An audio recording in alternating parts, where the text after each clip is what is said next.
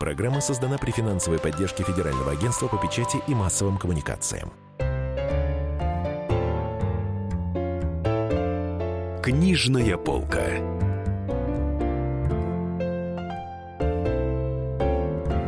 Здравствуйте, друзья. Это «Книжная полка» в студии спецкор «Комсомольской правды» Дарья Завгородняя, Денис Корсаков. В гостях у нас Кирилл Бабаев, финалист премии «Просветитель» 2016 года. Доктор филологических наук.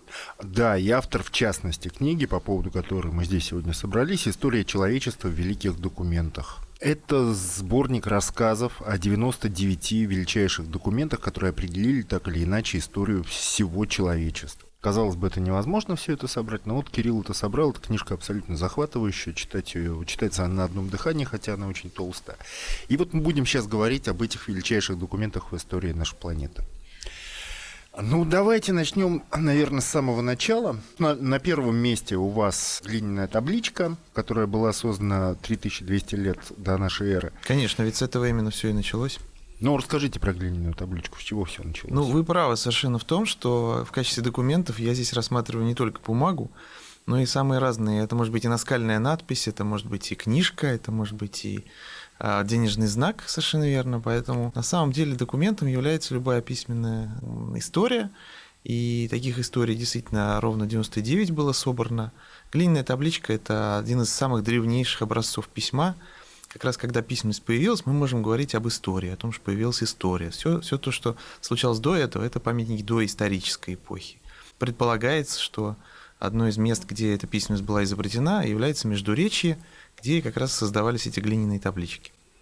Вот, но эта табличка, ее невозможно, собственно, прочесть, невозможно, насколько я понимаю, понять даже примерно, что на ней. Вот та картинка, которая у вас здесь есть.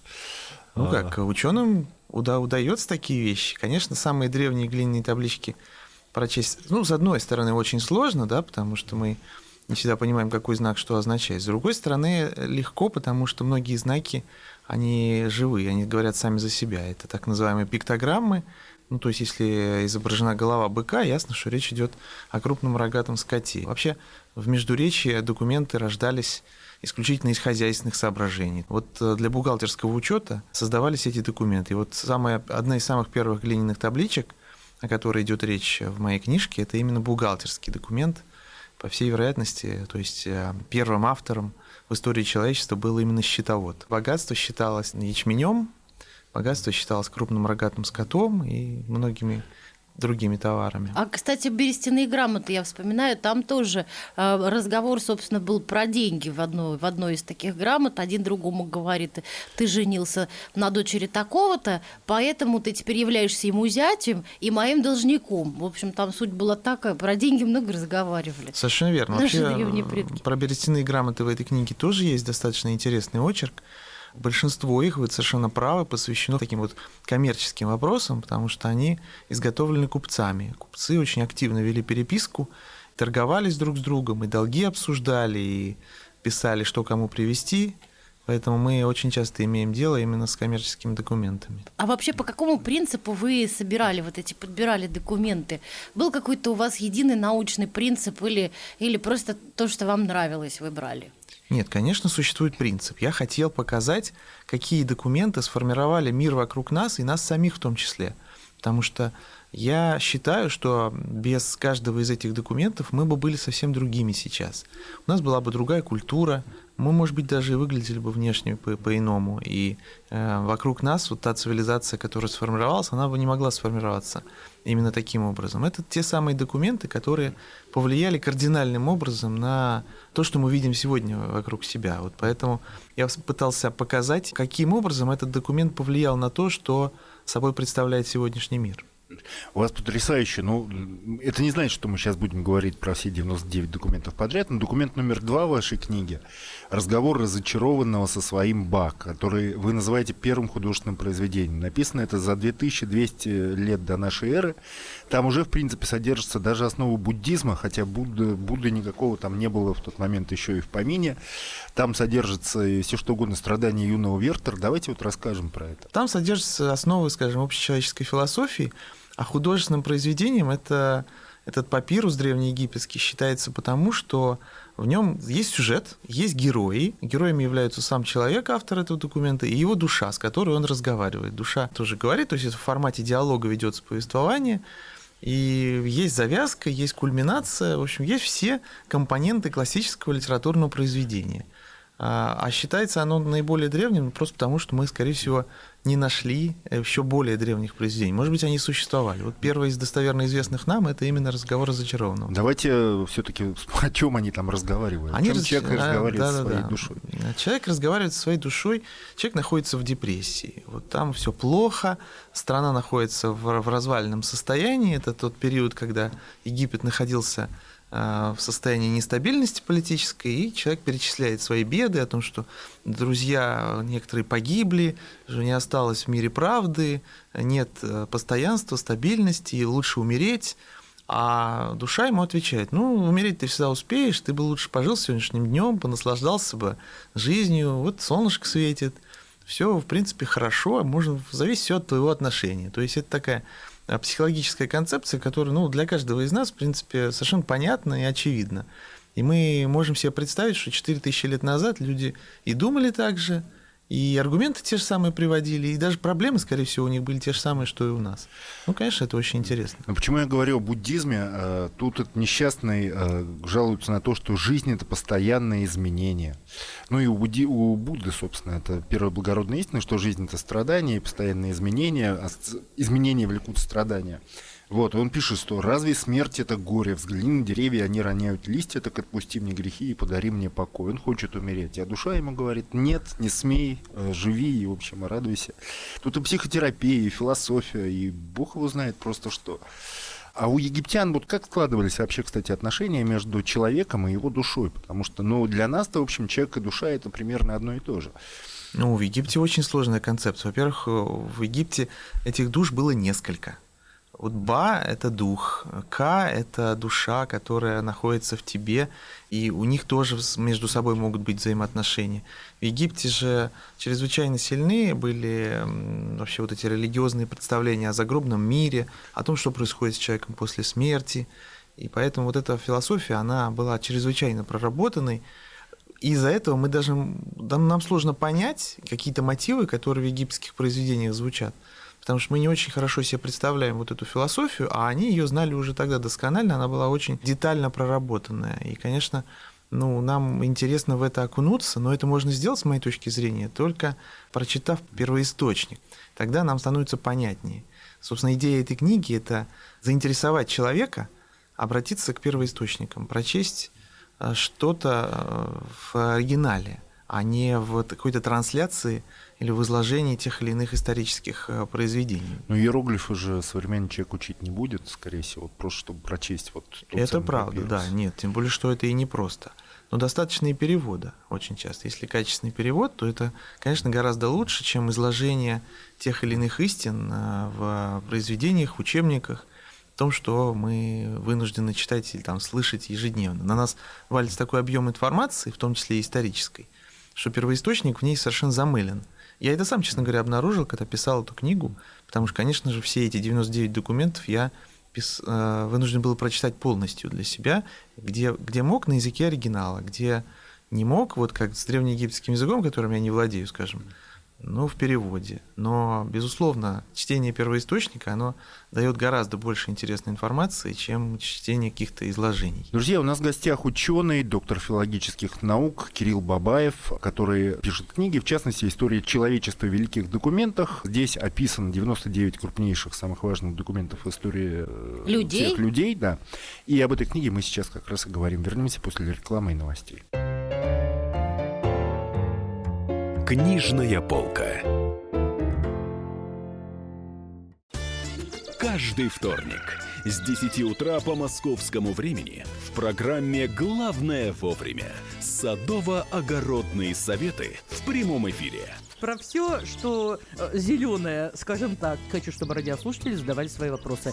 Большой эксперт. Самая удачная находка для всех работников мотыги и лопаты. Тетя Таня Кудряшова. И дети меня зовут мать всего зеленого. Вот такая петрушка на радио «Комсомольская правда» Слушайте и звоните по вторникам с 10 утра по московскому времени.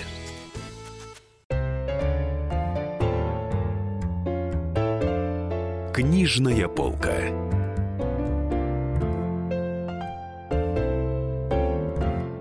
Дорогие друзья, Денис Корсаков, Дарья Завгородня, а в гостях у нас доктор филологических наук Кирилл Бабаев, автор книги «История человечества в документах». И вот один из таких документов – это фетский диск. А расскажите о нем, потому что ну, это действительно один из самых таких завораживающих артефактов, наверное, да, в истории диск археологии. это, это удивительная штука. Это единственный представитель очень загадочного типа письма, который был найден на Крите в городе Фест, поэтому он так и называется фестский диск. Маленькая глиняная табличка круглой формы с обеих сторон исчерченная знаками, по всей видимости, слоговой письменности, которые никто и никогда не смог расшифровать, хотя попыток таких предпринимались сотни, А буквально что сотни. такое слоговая письменность? Давайте поясним. Письменность слоговая, ну вот у нас алфавитная с вами письменность, один звук, один знак. А в слоговой письменности один слог, один знак. То же самое иероглифическая письменность, это когда одно слово, один знак. Вот как правило так. Но При этом это набор картинок, по сути, да, и вот смысл вот в этом наборе картинок, и почему они так напечатаны, ну, Да, ну ведь пытались люди, верно. пытались, Да, попыток было очень много, но все они, безусловно, обречены на неудачу, пока мы не найдем других документов, написанных этим же самым письмом. Потому что фесовский диск очень короток, и поэтому перевести его и понять, о чем идет там речь, конечно, невозможно. Просто потому, что у нас недостаточно массив вот этих данных. Удивительно то, что мы не можем найти ни одного а, похожего образца письма на свете. А еще удивительно то, что он является первым на свете печатным документом. То есть там не палочкой высекались эти знаки, а каким-то подобием печатей. Для каждого знака был свой, а, своя какая-то литера, с помощью которой эта надпись была сделана. Это самый древний в истории печатный документ. И я читала, что его не знают, как читать. Это, ну, не все, вот, так сказать, есть э, споры о том, э, как читать эти картинки. Да, справа справа налево, слева направо, Да, изнутри. непонятно, или- или- непонятно, да. А хоть о чем там разговор-то Хоть примерно? какие-то предположения, да, можно озвучить? О, никаких предположений невозможно, потому что ну, мы должны понимать, на каком языке это написано, а мы не понимаем, это точно. Мы должны понимать э, хотя бы ну, значение каких-то знаков, там зацепиться не за что. Вот он стоит в музее, и десятки и сотни ученых ломают копии об этот фесский диск. Ну, конечно, очень интересно. Один из самых любопытных артефактов истории. Самый загадочный его называйте. Есть версия, что его инопланетяне нам оставили. Ну, так оно и есть. объясняющее все. всего. Но это легче всего, да. Но Даша, все-таки ты- люди, люди-то там были какие-то. Да, я все хочу прийти, так сказать, к самому главному документу человечества, имеющему самый, по-моему, колоссальный да, тираж на Земле. Это Пятикнижие, это Библия, она называется Тора у евреев, у иудеев. У мусульман как-то тоже. Таурат. Да, красиво тоже Но называется. Ну, мы привыкли называть, собственно, Ветхий Завет. Да, мы, сп- мы- да, Пятикнижие, Ветхий Завет, оно оказало очень большое влияние на нашу историю, на нас, на На всех. наше все, да. Вот когда вы думали об этом, какие у вас первые мысли приходили в голову? Ну, конечно, безусловно, это книга, которая сформировала нашу с вами культуру. Без нее нас бы таких вот не было. И понятное дело, что мировая цивилизация сегодняшняя во многом основана на Ветхом Завете именно потому, что три мировых религии вышли из нее. Но это не только изложение версии сотворения мира, это прежде всего, конечно, философия. Это философия единого Бога. Концепция, которая на сегодняшний день в мире доминирует. Хотя когда-то ее не было, она была изобретена кем-то. Это тоже само по себе интересный факт. Все народы начинали с подобия языческой религии, или там анимизма, или там тотемизма и так далее. Но потом постепенно большая часть человечества переходит к теории единобожия, и это, собственно, та самая теория, которая является центральной в, в Пятикнижии. Вот мы этой книге обязаны своим представлением о Боге, о сверхъестественном и о том, как могут складываться и должны складываться отношения между человеком и сверхъестественным миром. Ну, вот такой детский вопрос, э, вы его как раз касаетесь своей книги. Кто написал Ветхий Завет? Ну, по всей вероятности, это сборник легенд, как, как любой древний эпос. Это сборник легенд, который собирался народами Ближнего Востока. Мы знаем, что отголоски тех или иных преданий Пятикнижия существуют и в других о древних документах, в частности, в эпосе о Гильгамеше тоже есть э, история всемирного потопа и многие другие истории, которые в Библии нашли свое отражение. И, вероятно, был человек, который эти легенды собрал вместе, кодифицировал и впервые изложил в качестве такого системного сборника под названием «Пятикнижие». Возможно, это был человек по имени Ездра, а, иудейский философ, религиозный деятель, который жил примерно 5-6 век до нашей эры. Но была же версия, что сам Моисей является автором этого, за это пятикнижие. Совершенно верно. Это каноническая версия такова, что а, он является автором. Но, опять же, здесь речь идет о том, кто эти легенды мог собрать вместе, кто мог их впервые записать в том виде, в котором они дошли до нас. А это могли быть совершенно разные люди. Это могла быть целая цепочка людей, от Моисея, о котором у нас нет исторических данных, к сожалению, до более близких к нам э, исторических фигур. Скажите, вот каким образом все эти книги передавались из поколения в поколение? Вот, допустим, ну взять э, там, ну, ну Тору, допустим, да, пятикнижие, или взять Илиаду Гомера. В каком виде они вот в свитках папирусных, да, или вот э, пока не было вот привычных нам каких-то бумажных книг. До Гутенберговскую эпоху. Пергаментных книг, я не знаю. Да, даже не в до Гутенберговскую, а до, до христианскую, да, восьмой, восьмой век до нашей эры, да. Вот как Гомер дошел до ну, наших да. дней. Ну вот смотрите, любой Учитывая, эпос... что, я прошу прощения, да. что самый ранний список э, Илиады, по-моему, который у нас есть, это 10 или 5 век, я не помню, нашей эры уже. А существовала она как бы задолго-задолго до этого, и Александра Македонского была якобы под подушкой лежала, он на ней учился, все время ее читал. Угу. Ну, учитывая, что на тот момент книги были в свитках, то ему под подушкой нужно было хранить довольно большой объем информации. Физически Целый большой. валик такой. Да, вот. На самом деле э, в этой книге есть несколько эпосов. Рассказ о Хабхарате индийской, об греческой Илиаде, о, о Пятикнижии. Каждый из этих эпосов начинался в качестве устного, передаваемого из уст в уста произведения, которое, естественно, варьировалось э, по составу, э, постепенно обретало свой законченный вид, а потом, когда была изобретена письменность, кому-то пришло в голову записать этот эпос. Вот таким образом это появлялось. После этого, естественно, существовали различные списки. Скажем, Гомер, по всей вероятности, жил где-то в промежутке между там, 9 и 8 веком до нашей эры.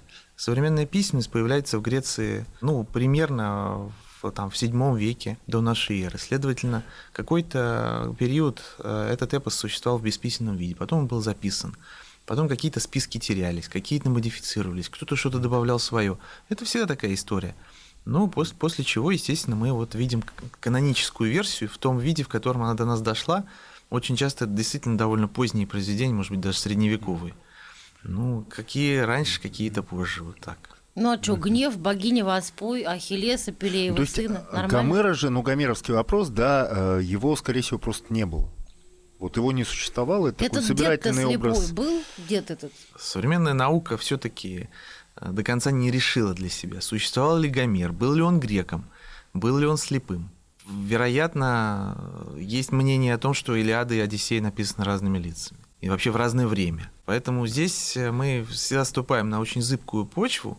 Для меня важнее не историческое происхождение, скажем так, а то влияние, которое оказало это произведение на, на нашу с вами культуру, поскольку э, есть такое мнение, что без Илиады и Одиссеи не было бы западноевропейской литературы, что вот они э, стали таким фундаментом, и сформировали то, что называется наше вообще восприятие там, межчеловеческих отношений межличностных. Там заложено... Ну, вот мне хочется перейти к молоту ведьм, моему любимому. Вы высказываете в главе про молот ведьм, ну, какие-то версии, почему, э, так как рысились на женщин, авторы этого текста – да, и там, в, в частности, одной из причин высказывается история с Еленой Троянской, которая изменила своему мужу и породила вот такую величайшую войну, что это тоже было вменено всем женщинам в вину. А вообще расскажите про этот документ, про молот ведьм немножко. Молот ведьм это, да, это, пожалуй, один из самых любимейших текстов моих. Книга 15 века, которая была написана двумя достаточно интеллигентными людьми. Один был из них профессор, например, в университете, но, тем не менее, сама по себе она э, довольно-таки мракобесная, потому что она объясняет, почему женщины являются исчадием зла, и почему в них сидит дьявол, доказывается, что женщина это такое мировое зло, к которому нужно как минимум относиться весьма и весьма подозрительно и везде выискивать в ней ведьмино начало. Друзья, мы сейчас продолжим этот завораживающий разговор о том, почему женщина мировое зло и почему она сосуд зла а после рекламы и новостей. Книжная полка, Кирилл Бабаев, у нас в гостях историк. Книжная полка.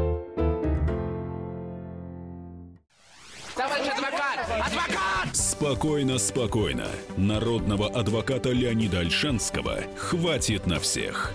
Юридические консультации в прямом эфире. Слушайте и звоните по субботам с 16 часов по московскому времени.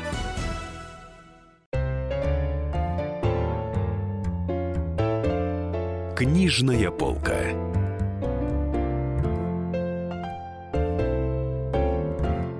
Дорогие друзья, Денис Корсиков, Дарья Завгородня. В гостях у нас доктор филологических наук, автор книг Кирилл Бабаев. А, История человечества в великих документах. 99 документов собрал Кирилл Бабаев в своей книге. И провел... вот сейчас мы говорим про книгу «Молот ведьм», которая э, доказывала документ. в средние века, что женщина это является, это символ зла, воплощение зла, сосуд зла, и от нее все плохое в мире происходит. Вы этот документ называете уникальным, потому что это единственный документ, призывающий к геноциду по половому признаку признаку. Нет, не единственный далеко, но он был основополагающий, ага. потому что именно в результате появления молота ведьм возникло явление под названием охота на ведьм, которое продолжалось в Западной Европе а, весьма долго, около 200 лет, и действительно оказало огромное влияние на формирование общества. Многие даже полагают, что в России, в Восточной Европе женщины существенно симпатичнее, чем их западноевропейские а, сестры, именно потому, что в Западной Европе генофонд был существенно размыт в результате охоты на ведьм. Всех красивых женщин подозревали в связи с дьяволом и бросали в костер. Ну, сложно судить, так ли это, но во всяком случае их туда бросили немало.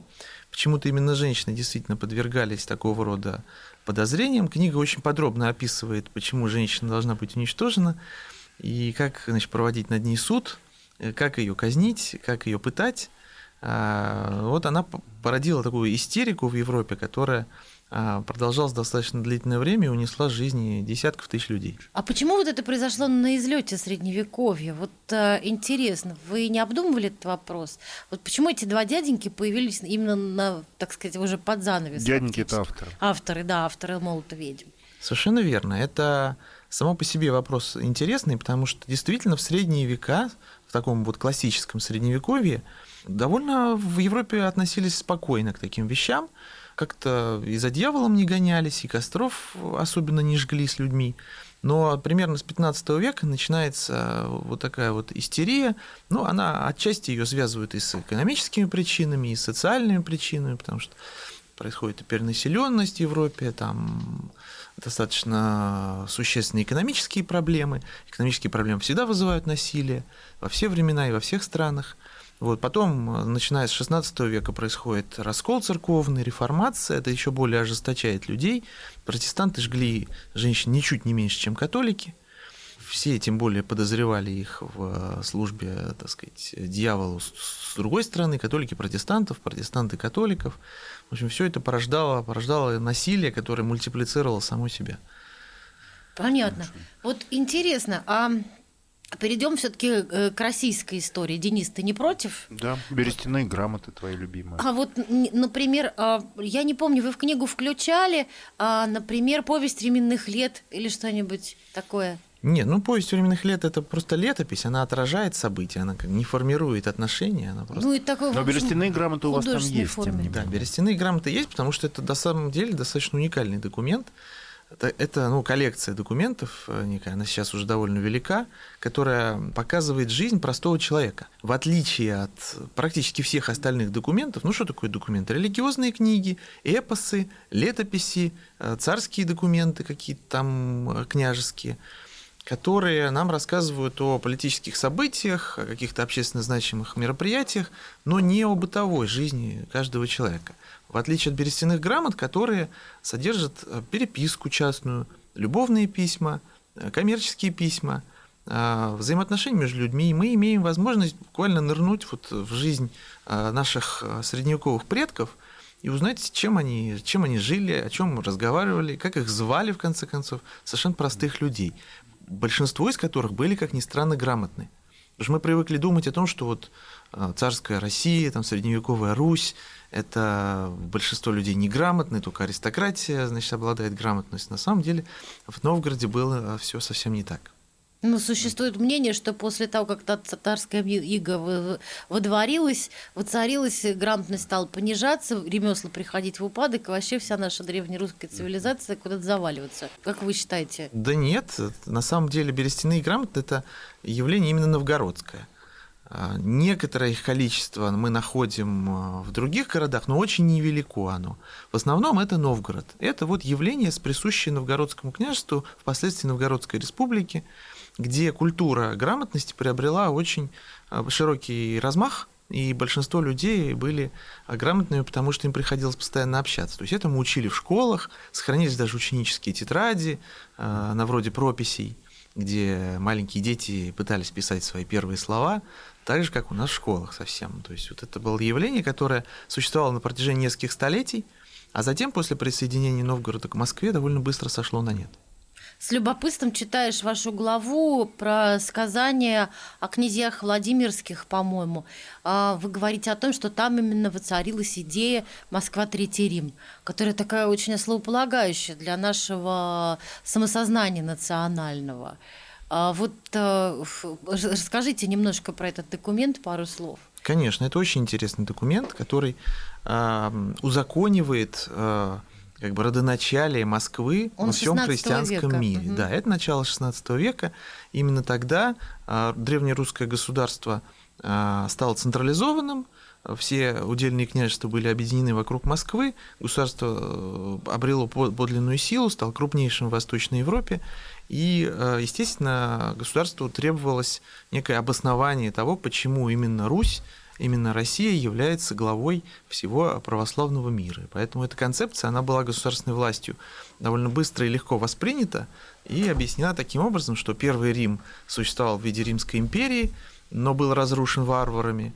А, его культура была унаследована Вторым Римом Константинополем, который принял православие, а уже после разрушения Константинополя турками православие вместе с канонами вот этой римского владычества над христианским миром а, перешли к Москве. И тем самым Москва должна а, быть главным государством во всем христианском мире. Вот эта концепция, фактически, она на самом деле давляет над нами и сейчас, и во многом она формирует наши отношения к собственной стране, и ко всему окружающему миру.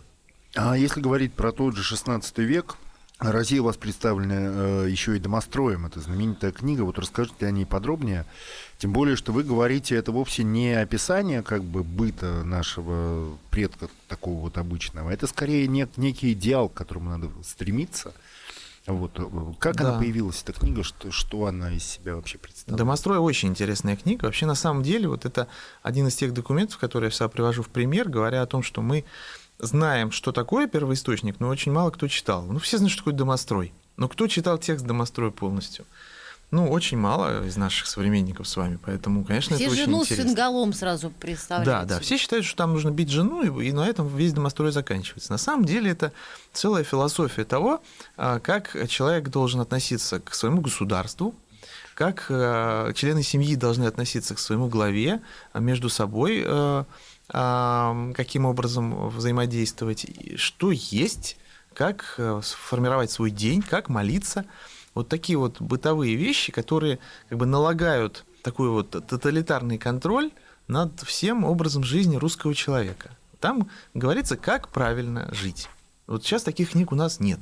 А тогда, конечно, домострой это был действительно некий идеал того, как должно быть устроено и государство, и семья, и общество, и, собственно, повседневная жизнь человека. И там очень много интересных деталей. Даже если почитать просто про то, как, как питались люди в XVI веке, уже весьма, весьма интересная ну, например? информация. Там приводятся примеры таких блюд, которые там они вот у меня изображены на инфографике. Белужья спинка вяленая, пирог с визигой большой, шейка лебяжья с шафраном, леваш из ягод, мазуни с имбирем, ну и так далее. А Каль... что такое? Калья тетеревиная. Вот что такое калья, интересно? Что Тетеревиная, это что? Что-то из тетерева, по всей вероятности. Да. Ну, Вот. его надо сначала поймать. А визига, кстати, продается иногда, но редко. Да, визига и сейчас продается, но такой довольно деликатесный, конечно, список. Вы еще называете домострой православным шариатом. Вот что у них общего? И шариат в вашей книге, кстати, тоже есть. Вот что у них общего? Так у шариата та же самая функция. Это свод законов о жизнедеятельности человека, повседневная жизнь, взаимоотношения с другими людьми, взаимоотношения в семье, с детьми, с домочадцами, отношения к государству. То есть это э, регламентация, достаточно детальная регламентация того, как человек должен себя вести в различных бытовых жизненных ситуациях. В принципе, шариат, он и сейчас применяется во многих странах, он действует как закон, но шариат это некое размытое понятие, потому что оно включает в себя довольно много различных произведений. Вот да, это не один текст да, домостроя, это, это не, много не один, текстов. Это множество, множество текстов. А в отличие от домостроя, который законченное произведение, э, во всей вероятности оно было написано по указанию государственной власти, сложно сказать, насколько широко он разошелся тогда, но во всяком случае он предлагался государством как некий пример того, как русский человек должен жить. Ну, русский человек никогда на самом деле не будет, как мне кажется, следовать до конца нормам, которые ему спускаются сверху. Но мусульмане многие, как мы понимаем, следуют. И вот э, давайте поговорим о том, что такое сунна. Это вот в прямом смысле э, домострой, да? То есть это кодекс вот того, что нужно делать или нет, или я путаю. Нет, сунна это как раз часть Это переводится шариата. как поведение, да, это да, часть шариата. Верно. Часть шариата, которая представляет собой различные канонические мусульманские тексты, включая, например, высказывания пророка Мухаммеда, которые были кодифицированы его учениками. Они относятся к разным совершенно жизненным проявлениям. Там там о том, как относиться к мухам, например, вот есть у него высказывание. Вот, но они очень такие разрозненные, сборные таких небольших историй о том, что ну, говорил Мухаммед. Но сколько он их собрал, вот человек, который их собирал, он сколько... Не, а как относиться к сверхъесте... а, если муха упадет в питье кого-нибудь из вас, пусть он сначала погрузит ее в это питье полностью, а потом вытащит ее оттуда, ибо поистине на одном ее крыле болезнь, а на другом исцеление.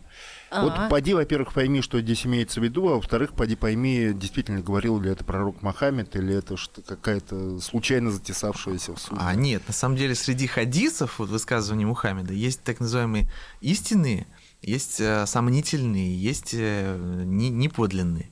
И вот они все кодифицированы, и на самом деле любой исламский законовед скажет вам о том, какие хадисы являются подлинными. Вот это подлинный про муху. Что он значит, опять же, тут целый, еще можно написать целый тома толкований.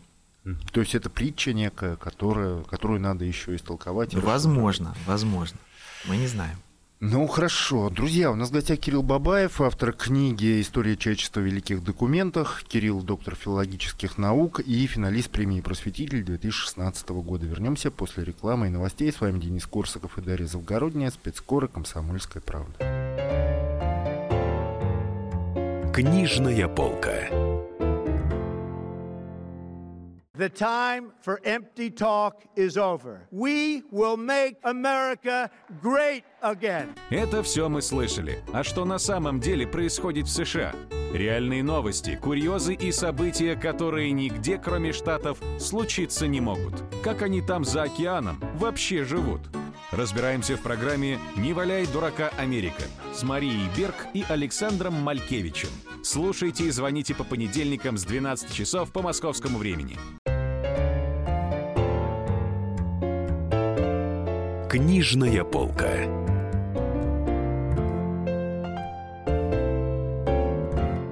Денис Корсаков, Дарья Завгородня. В гостях у нас автор книги «История человечества в великих документах» Кирилл Бабаев, доктор филологических наук. Кирилл, все-таки мне хочется немножко поговорить про указы Петра I о Сенате. Почему именно этот, эта группа документов из всего, что он издал, делает Россию европейским государством и имеет большое значение? Ну, потому что именно в результате этих э, указов родилось то, что мы называем первым российским правительством. То есть вот система государственной власти, которая существует у нас сегодня, это, по сути, та система, которую создавал Петр I, подписывая эти указы. По сути дела, Петр формировал государственное устройство, которое раньше в России никогда не использовалось. Формировал его по европейскому образцу. Несмотря на то, что Сенат впоследствии утратил функции правительства, появился, собственно, там кабинет министров дальше и так далее – но, тем не менее, вот это такой первый шаг к формированию государственной системы. А у вас еще есть в книге такой документ, как завещание Петра I, о котором, в общем-то, многие, наверное, и не слышали в России. Завещание Это Петра вот- Первого это очень забавный документ, да, он интересен тем, что он фальшивка. Это фальшивка, которая появилась во Франции в начале XIX века, когда Наполеон готовился к нападению на Россию, он запустил такой своеобразный пиар-проект для того, чтобы оправдать свои действия в отношении России. Он а, повелел распространить документ под названием «Завещание Петра I», где говорилось о том, что Петр завещал своим последователям захватить всю Европу. И вот эта легенда, она в весьма детальном изложении была опубликована, очень быстро разошлась по Европе. И несмотря на то, что очень быстро выяснилось, что это на самом деле фальшивка, тем не менее, она оказалась очень живучей. И ее выкапывали потом всякий раз, чтобы доказать, что Россия стремится к власти над всей Европой, чтобы поднять вот очередную волну русофобии, которых там было немало, даже вплоть до Второй мировой войны, когда э, в э, немецкой фашистской пропаганде тоже звучало завещание Петра I. Это, конечно, интересный документ, потому что он, безусловно, сформировал отчасти отношение к России, которое сегодня до сих пор бытует у многих людей в Западной Европе. Но если уже перескакивать в 20 век, а мы почти уже перескочили, поскольку говорим сейчас про 19 но в 20 веке один из документов самых важных, которые упомянуты в вашей книге, это переговоры, запись переговоров Хрущева и Кеннеди во времена Карибского кризиса. И э, меня поразило, вот есть такая вещь, которую я ну, знал, но многие не понимают этого до конца, насколько по-разному воспринимали Карибский кризис э, в 1962 году в Америке и в России. Вот можете рассказать об этом? Да, действительно, это очень интересно. Я там э, в, в этом очерке рассказываю о письмах, которые э, циркулировали в те дни между Соединенными Штатами и Советским Союзом. На самом деле ситуация с, скажем, информированием населения была совершенно разная. Об этом действительно мало кто знает, но в Соединенных Штатах довольно открыто говорилось о том, что могут начаться военные действия между двумя ядерными державами, что мы можем начать сейчас бомбардировку острова Куба, и может случиться атомное нападение на Соединенные Штаты, поэтому жители крупных городов э, ударились в панику. Очень многие, буквально миллионы людей снимались со своих насиженных мест, выезжали из городов, чтобы не подвергнуться ядерному удару, в то время как в Советском Союзе совершенно все было спокойно. Никто никого не информировал, естественно, ни о чем, население ни о чем не знало, узнало только постфактум. Никто Поэтому все- бункеры не рыл. Да, ну, естественно, атмосфера была накалена, и люди, которые хоть о чем-то были информированы, они, конечно, представляли себе, какого масштаба этот конфликт, но большая часть граждан Советского Союза совершенно спокойно отдыхали, ходили на работу, в школу или в институт, и ничего об этом не знали. Конечно, никакой паники тоже не было. Ну, это на самом деле еще вопрос, что лучше, вот так биться в панике или совершенно спокойно ходить на работу, тем более, что разрешилось-то все благополучно. Ну, к счастью, да. Вот если говорить еще об отношениях э, Советского Союза, допустим, России и США, Запада в целом, это речь э, Черчилля в Фултоне. Они тоже ходят легенды, они тоже мало кто, в общем, мало кто читал первоисточник как раз, да. Вот можете объяснить, что это была за речь, с которой началась, собственно, холодная война, где, э, с которой начались все эти железные занавесы? Да, вы правы. На самом деле, конечно, говорить о том, что какой-то период человеческой истории начался с конкретного документа, очень сложно, потому что, как правило, к этому ведет цепь обстоятельств, цепь явлений, высказываний, там, тех же самых документов.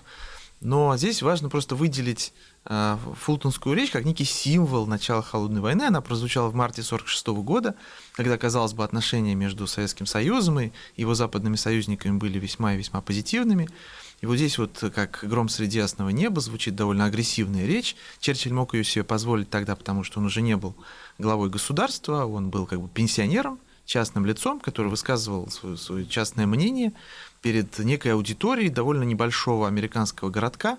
Но просто смысл этой речи придавало то, что в зале находился президент Соединенных Штатов, и тем самым а, туда, конечно, было аккредитовано множество журналистов, которые разнесли сразу же эту речь по всему миру. А там говорилось о том, что Советский Союз а, стремится к господству а, над э, Европой, что опустился железный занавес, который отсек восточноевропейские страны от западного мира.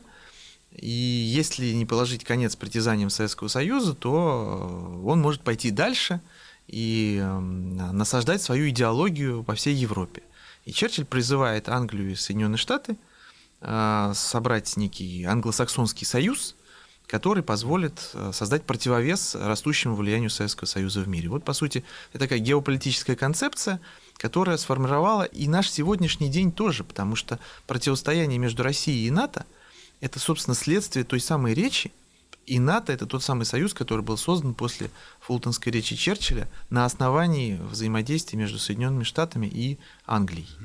Там интересна еще реакция Сталина, который, я вот не знал об этом, узнал из вашей книжки, который незамедлительно после этого сравнил Черчилля с Гитлером. Хотя, казалось бы, там несколько месяцев назад они там обнимались э, практически. Ну да, они там особо не обнимались, но на самом деле ну, во время руки. холодной войны эта риторика сравнивания друг с другом, друг с друга с Гитлером, это было довольно общее место. Ну и сейчас, а... сейчас бывает такое проскальзывает, да. Сравнить с Гитлером это вот такой классический э, прием пиаровский, который безотказно действует.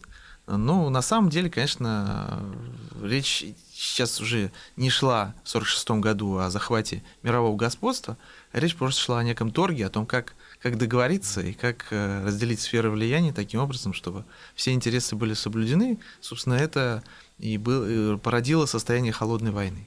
Давайте поговорим просто об этой книге. Как вам пришла в голову мысль ее написать? Как, и для кого, для кого, она? для кого она предназначена? Ну, я специально пытался ее сделать такой довольно легкой для прочтения, то есть она написана простым человеческим языком, несмотря на то, что я ученый, мне достаточно сложно э, писать научно-популярные книги, в основном я пишу научные произведения.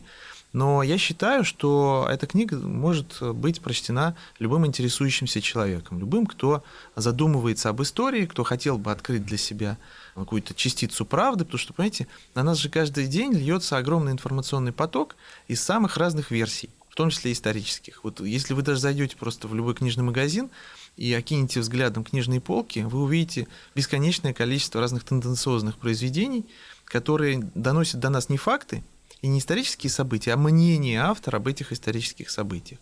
Вот я старался а, показать, что первоисточник – это то единственное, что несет а, какую-то реальную информацию о том, что на самом деле происходило в истории. И эта книга, она как меню. Она просто показывает, что интересного можно прочитать Э, для того, чтобы понять, как развивалась мировая история, как формировалась мировая цивилизация. То есть, вот, прочитав это меню, мне кажется, человек может вычленить для себя самые вкусные блюда, и потом уже сам найти эти блюда и попробовать их. У вас 99 документов. Вам, э, во-первых, почему не 100? Э, скажем так, а во-вторых, что вам пришлось оставить за бортом? Ведь документов-то Что-нибудь важных... интересное да. за бортом, да. А, я в предисловии написал о том, или не в предисловии, может быть, наоборот, в конце где-то, что сотый документ еще не написан, потому что история еще не закончилась. А, именно поэтому такое число, которое требует продолжения. Может быть, этот документ пишется сейчас, в наше время. Может быть, он изменит а, нашу с вами цивилизацию, нашу с вами жизнь очень скоро. Мы не знаем об этом. Конечно, документов самих очень много, и мне пришлось довольно много перечитать для того, чтобы сформировать вот этот окончательный список, очень много приходилось выкидывать, именно потому что ну, какие-то были неинтересными, какие-то, мне кажется, были недостаточно важными. Мне хотелось создать некую сбалансированную картину, которая рассказывает не только, скажем, там, в документах истории России а, или европейской цивилизации, но чтобы она была а, равномерно распределена по континентам, по регионам, по хронологии, то есть чтобы был и древний мир охвачен, и средневековье, и новое время, новейшая история – вот э, какую-то такую сбалансированную картину создать, которая показывает э, всю человеческую историю, начиная от э, ее зарождения и до сегодняшнего дня. А, друзья, спасибо огромное. В гостях у нас был Кирилл Бабай, финалист премии «Просветитель» 2016 года, доктор филологических наук, автор книг. И мы говорили сегодня о его книге «История человечества в великих документах», которая вышла недавно в издательстве «Эксмо». С вами был Денис Корсков, Дарья Завгородняя, спецкор «Комсомольской правды». Спасибо еще раз, что пришли, Кирилл. Спасибо вам. Книжная полка. Программа создана при финансовой поддержке Федерального агентства по печати и массовым коммуникациям. Особый случай. По понедельникам в 5 вечера по Москве. Касается каждого.